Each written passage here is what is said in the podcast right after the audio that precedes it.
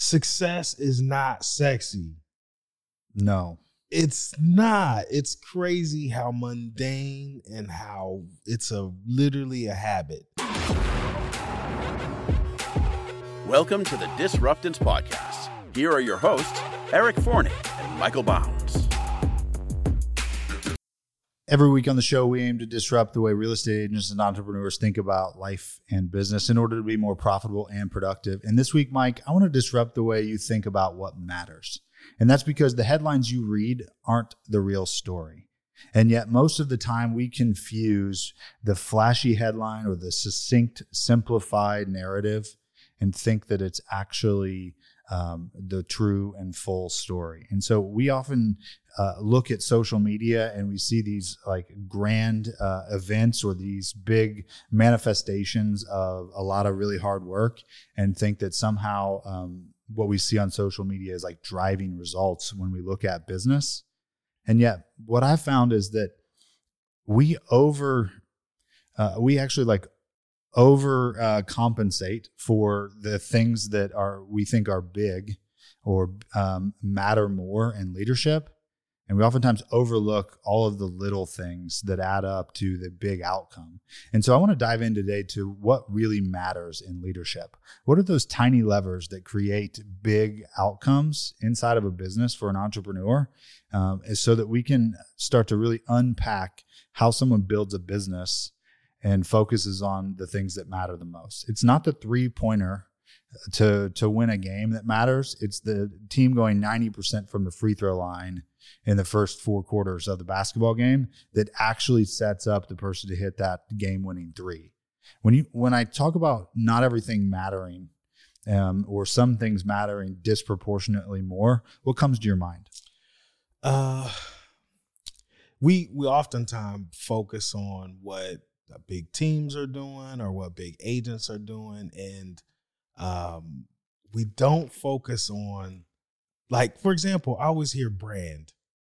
Everybody focuses on like the brand when in all reality if you go to work every day and you bring your lunch pail the brand will take care of itself. A lot of it is just doing the fundamental things day in day out then the brand develops itself, if you will. So I that's typically what I'm what I think of. Well, and that's an interesting thing that you talk about because you know brand is such a bastardized concept. I right. think for most people because um, you know there's this there's this blending between brand and marketing and right. advertising and oftentimes even in our world like lead generation right? And so um, in, in my mind I, I, think the best example to think about when we when we utilize the the word brand is ritz-carlton right. And so the question that i always ask everyone is, is what is the brand of ritz-carlton Right. And what does the logo look like?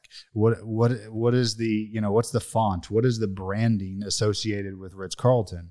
And nobody ever seems to bring up the fact that Ritz Carlton is a pitchfork and a lion's head, because that's what no one thinks of when they think about yeah, Ritz Carlton. I, I, I, don't even know what their logo. It looks like I don't know what it's literally a lion's head and a pitchfork. Yeah. Okay. and, and you don't think that? No. Yeah. And so what do you think of instead? You just I think of luxury. Luxury, that's right. And what makes you think about luxury? What else do you think about besides luxury? You think? I think of like. By the way, I've never it, stayed at a Ritz. I like events, you fancy. and I think of. I mean, I just think of you know service. Perfect. The two things that come up the most: luxury and experience or service, yeah. right? Let's and that's because crackers. I just think no, crackers. You think crackers? you would. you would. I'm hungry. Spoken like a true eight year old. Um, but but that's what brand is most of the time. Is brand is how people experience their um, encounter with you. It is how they how uh, they remember your business. It is it is oftentimes um, their actual interpretation of either the peak experience they had, positive or negative, or what they've heard from other people. Because I've not stayed at a Ritz. I don't know if you have, I either of you. No. Right? So none of us have stayed there. So none of us actually know whether it's luxury or whether they have great service. Yet that's what we're told from everyone else. So that's our perception of the brand. And yet most people uh, especially when we think about um, small businesses and entrepreneurs, they're actually uh, conflating brand as to something that it is not. Right. But I find that brand for most entrepreneurs is actually just their own ego. They think that their name, their business likeness, or something um, affiliated with them is the brand. It's premium. It's the- not. It's not. It's Yeah. the experience. It's what people think of when they think of you. So going back to Ritz Ritz Carl or whatever, Ritz. Yeah. Um so they have the the idea like when you think of them, you think of them as luxury. You think of them as the the the part is how do you get your business to do that? How do you get that image in people's minds in a in a way that they say the Forney group or the Herd Yeah. group or Thrive Real Estate or whatever that you, they can they can associate your brand. That's right. So how you do that? Well, it's interesting because um, that's really the thesis of what we're talking about is, is what are all of the little micro events or the uh, micro experiences that lead to that overarching um, brand recognition or brand experience and so you know in in in the Ritz Carlton's perspective you know it's it starts uh, with with the environment. And, and that's because most of the time in leadership one of the one of the things that gets discounted when we look at the picture of success is the, the invisible hand of the environment. And the environment is so often shapes the outcome of our life and our business uh, and yet we overlook it right? Is uh, the easiest way to uh, equate this in my house is um, if the environment has cookies in it i will eat them if the environment does not have cookies in them i do not eat cookies Right. and so whether it is that simple that is the invisible hand that shapes what i what i choose to eat Okay. and and when we think about it in business it's it's oftentimes very similar and yet slightly more complex in that if you have a productivity centric environment Okay. you build productivity because that becomes your culture and so that looks like um, are people um, showing up in a, in a sales environment? Like the wolf of wall street the, as a movie is a great example of what a productivity centric environment might look like. Now, of course, they got went a little too far one direction, but understand that at least like when you when you wrap your head around the visual of a productivity centric environment, it's more than one person in the boat rowing, doing the activity and creating that synergy um, inside of an environment. That energy or that synergy of an activity done by more than one person is infectious. Yeah. We know that to be true because movements always start with one person and one follower. Yeah. When the follower is the one who's actually taking the biggest risk, the first follower. And then everyone else that joins after that becomes a movement. So I think Martin Luther King, right? It, Martin Luther King gets all the credit for the movement and arguably rightfully so. Yet somebody had to agree to fo- be the first follower Yeah. and everyone else then followed later, right? And so uh, that and that is actually the byproduct of an environment. Yeah. It, Martin Luther King gets the credit. The environment was all of the people converging together to build on that energy to create that movement. And in the in, in as far as an environment, that's the easiest thing for you to change as well. So like Yeah. if you're not in an environment that is conducive to what it is that you're trying to do. For example, if you're if you have a home office and it's chaotic at home, separate yourself. That's what you're saying with the cookies. Yeah, that's right. if you're trying to run a business, uh, make sure that you're in an environment that's going to. I mean, as simple as it, as your chair, simple as your desk. If you're fighting against that, it's all. I know you guys. If any of you guys listen to this, it's the energy that over time, if you're in that situation. So So I I mean, if you go back and when I think about how does a how does a real estate team owner or a business owner extrapolate what we said into tangible, tactical um, application?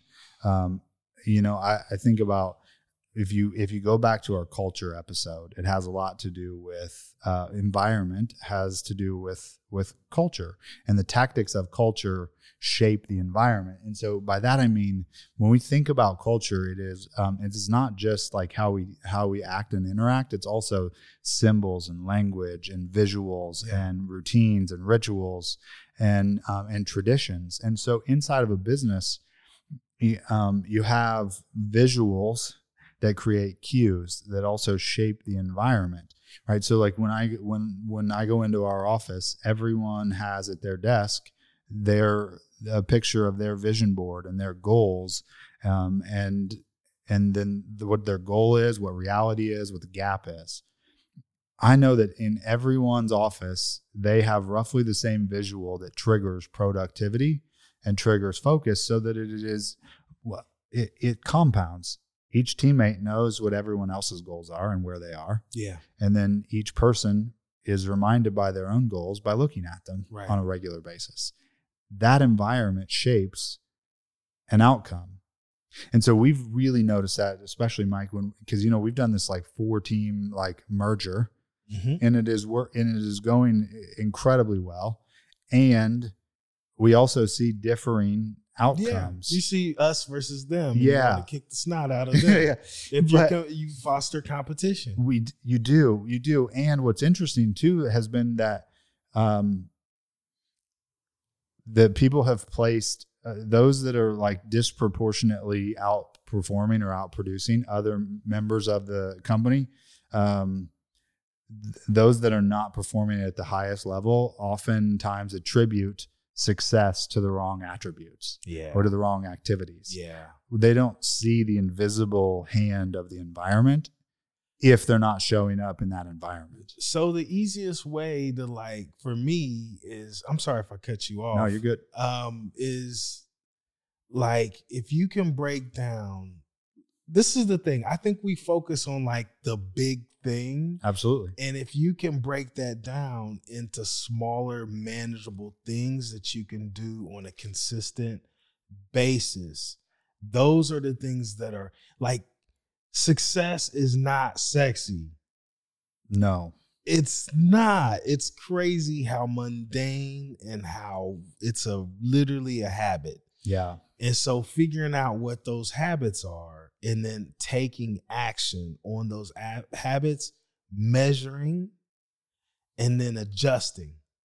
So, I mean, the agents that are out doing that and they're out do, and the problem is we say lead generate, but we Mhm. don't say what lead generating is. That's right. Yeah. We say the word like this big word, and we don't get specific as in every day I do this amount of how many phone calls I make. I talk have this many conversations. I follow up in this way, etc. and so forth. We say lead generate. Yeah. And and so that what I what you said was um that success is boring and by that it, consistency breeds trust and success. Right? And and what I, what I think about that I think about the fact yeah, absolutely. When I when I think about um trust um, you know, I always use this example that, that goes, Hey, Tyler, when you, um, when you sat down on that chair, did you test it out and make sure that it was um, able to hold your weight? And did you check the manufacturer like a sticker underneath to ensure that it could handle your, you know, 150 pounds or whatever? And um, did, did you incrementally add weight to it to ensure that you, when you sat down, you wouldn't fall? Or did you just not think about it and sit down? I went through the checklist actually. That's right. You went through the pre pre sit checklist, right? I- And I've been known to, sm- to smash chairs. and so because because you you sat down without thinking about it the reason that we are able to sit down without thinking about it and worrying about whether a chair will, will collapse is because consistently time over time that chair holds up our weight and therefore we sit down subconsciously without ever thinking about it right. that is trust. You trusted that the chair would hold up your weight because consistently it's done so in the past. That's what leadership looks like as well. That's what shaping an organization and environment looks like is how do you consistently show up in order to create whatever the environment is or whatever the culture is that you're hoping to drive. That consistency is what actually matters, arguably more than anything. Absolutely. In a time when uh uh you know um there's uh momentum shift or there's disruption in your business, um you have to be able to lean on those. And if we haven't measured that and you don't so I was I was sharing with you guys before we got on um we when the pandemic hit um I do a certain number of activities uh, every day. And when I say activities, I make phone calls. I want to be specific. So every day I make 40 to 50 phone calls every day. And by making 300 phone calls, I'll have five, five appointments and I should write a contract. But then when the pandemic hit, I was doing those same activities and my results tanked. So I thought, okay, I can either uh, do the exact same results uh, and be okay making less money, or I can double my activities. I doubled my activities. I then started getting the appointments, which led to contracts. So by me being able to measure that, uh, I was able to extrapolate that based on my business being disrupted. So what I heard you say was is have a dashboard and and monitor the dashboard to know um, what the speed of the engine is, whether the check engine light is on, um, whether Yeah. you have low tire pressure, um, or or whether you're redlining your business. Right? Is have a dashboard of um, things that matter to to your business, and then focus on it Right. because when you when you have that dashboard consistently over time you know when something is is You can see I- trends. that's right you're you're identifying patterns in order to try to predict the future Right. And then now I know, okay, y'all, we got to pivot. Like we got to make more phone calls or, you know, one thing that's how I'm able to, uh, you know, I'm with buyers and sellers, I'm able to say, okay, I need to focus on getting more sellers because, you know, you could just see trends in in your models and everything that you're doing every day. yeah and i think about it as in god we trust and in everything else we should trust data Yeah. right is because without data you're just another person with an opinion Yeah. And so the dashboard and the data should drive a lot of the decision making, truly. And, and that's one of the challenges is that most of the time we operate from soft skills Yeah. rather than operating from the data, right? And so um, it's the challenge that that entrepreneurs have is that even the concept of being an entrepreneur is oftentimes um, someone who acts um, in a in a in a disruptive or uncontrolled um, in in somewhat chaotic manner, and that only works up to a certain point in your business. In which case, then you have to think about being systems solution driven instead of problem solving focused. Um, or you have to stop being entrepreneurial and start being system based. One of the key pillars of having a system is measuring what matters Right. and then and then checking that. And so I think about one of the things that matters disproportionately, one of the tiny levers that creates big results in a business is being systems solution thinking instead of problem solving base. And that's because you know we see it so often in real estate, especially where um, where the agent will drop what they're doing to um, to satisfy an angry client and yet spend no times crafting a solution to prevent upset clients in general. Yeah, and you know, um, if you're you end up being very putting out a lot of fires versus like being proactive. So if you, something happens, put a system in place so that it doesn't happen again. Right. And then another thing you were saying earlier, okay, we go to our doctor's office, we have vital signs. Yeah. There's certain things that they're looking for. You would you don't want your doctor to have soft skills and be like, ah, your blood, it's it's it's okay. Like you want to know my blood pressure is this, my Yeah. vital signs are this. So when you're running your business, this is another thing. Okay, you'll start seeing things happening. The problem is the problem doesn't manifest until right. 90 That's down, um, days down the road. Yeah. So if you don't, if you start seeing something happen, you Mhm. gotta fix it then because it doesn't hit you then. Yeah. It hits you in 90 days. Yeah, I, I mean, perfect example of that is in 90 days, it may be even longer, right? I had I had an event happen in my business in August of one year that finally blew up in March the next year. I could have, I, I believe I could have done something differently to prevent that future problem in August when the actual like initial catalyst event took place right. that I let probably linger or last too long that eventually just compounded to blow Yeah. up in March. Yeah. And and that contributed to a significant loss of income, revenue, et cetera. And that's because it was tiny little micro events compounded on a on a weekly basis that finally led to a large scale event that I should have gotten way out in front of months prior. Yeah. And it can, it can cost you your business. So you have to, by having those vital signs, I did not, I remember going to my coach and I remember saying to my coach, I want to feel like a business person. I want to feel like I like an entrepreneur.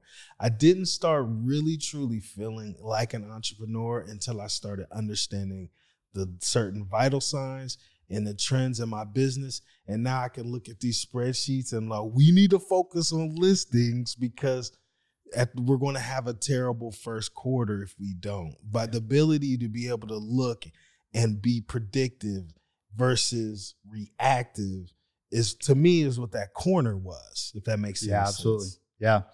So I think that when we when we when we shift to a focus on systems based solutions instead of problem solving that we end up actually building a business because eventually the system always gets us the outcome it was designed for Right. right is when you when you sit down at your computer and you type on the keys the key, that system that keyboard that that computer system that operating system gives you the exact output it was designed to give you Right. your business works very similarly the challenge is that people don't recognize that it is a human energy system yeah, it's a machine. that's right. It is a machine of human energy. Yep. and therefore we have to create a system for it. There has to be boundaries and guardrails.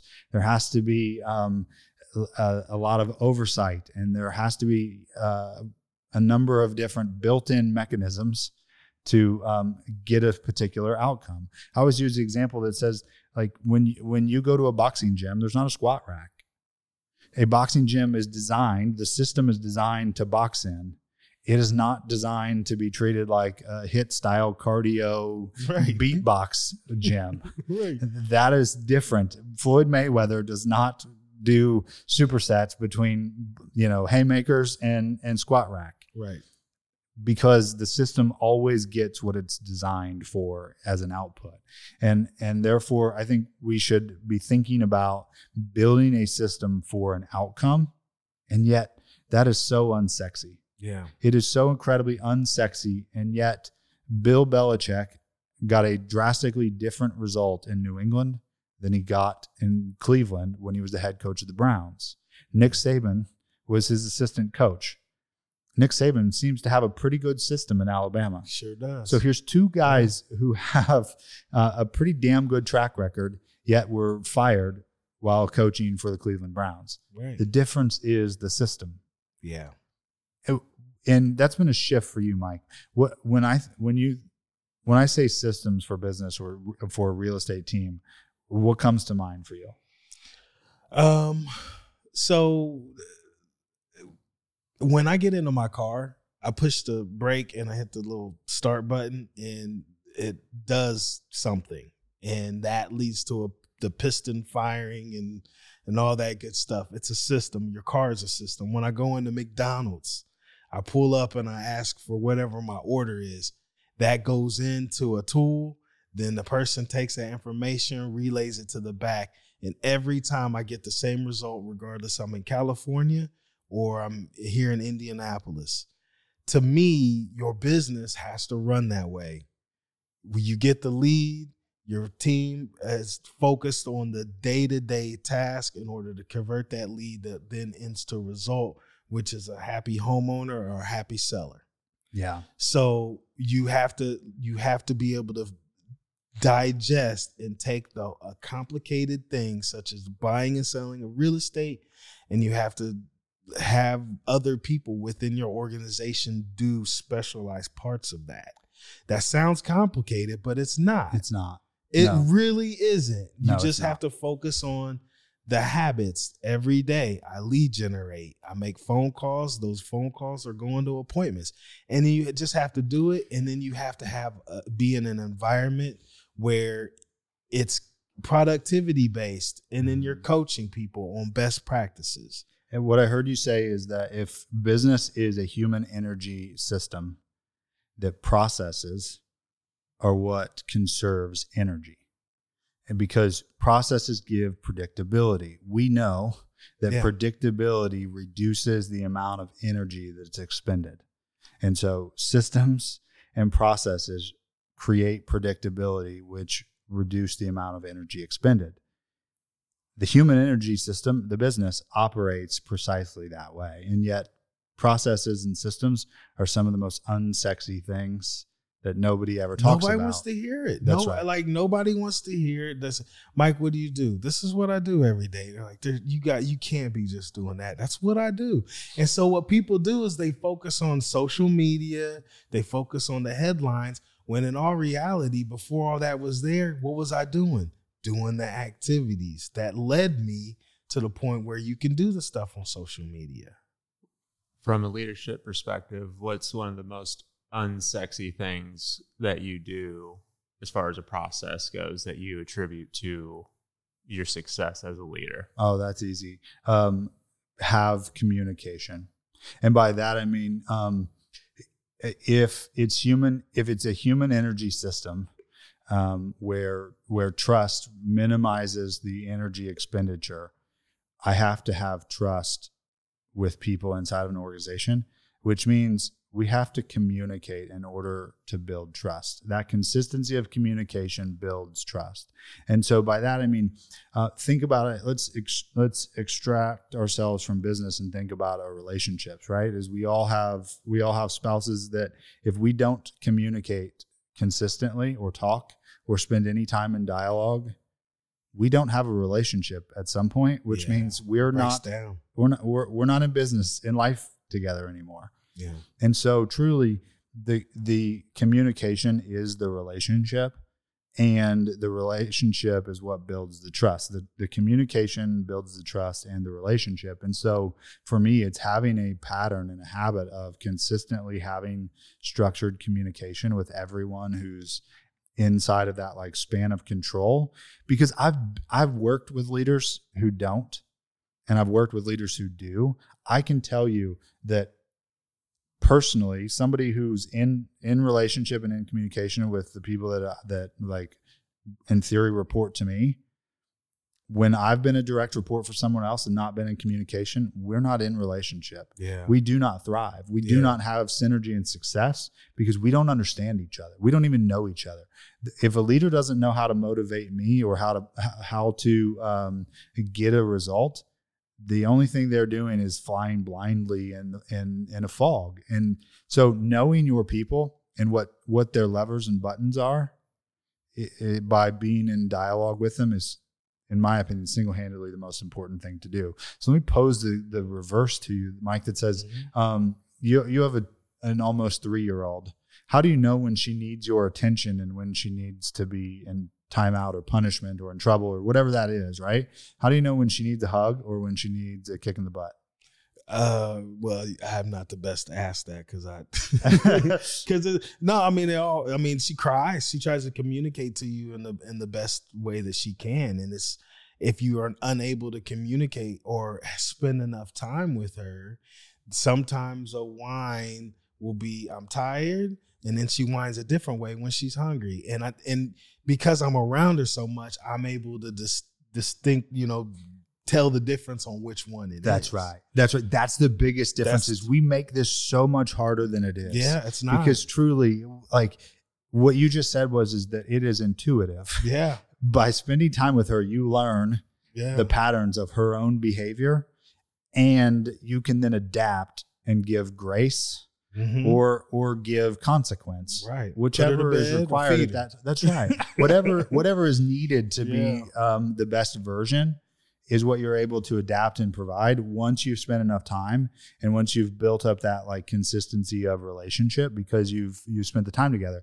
I mean listen we we've spent all spent enough time together. We don't need to necessarily like communicate on a daily basis in order to like understand the dynamic of the relationship it also doesn't mean that if we don't hit some sort of like indifference patch that we might not need to like communicate it in order to resolve it You need to make it a priority. that's right. That's right. And so where le- where often where I see leaders and have encountered leaders that have failed in this is that communicating with direct reports is not a priority.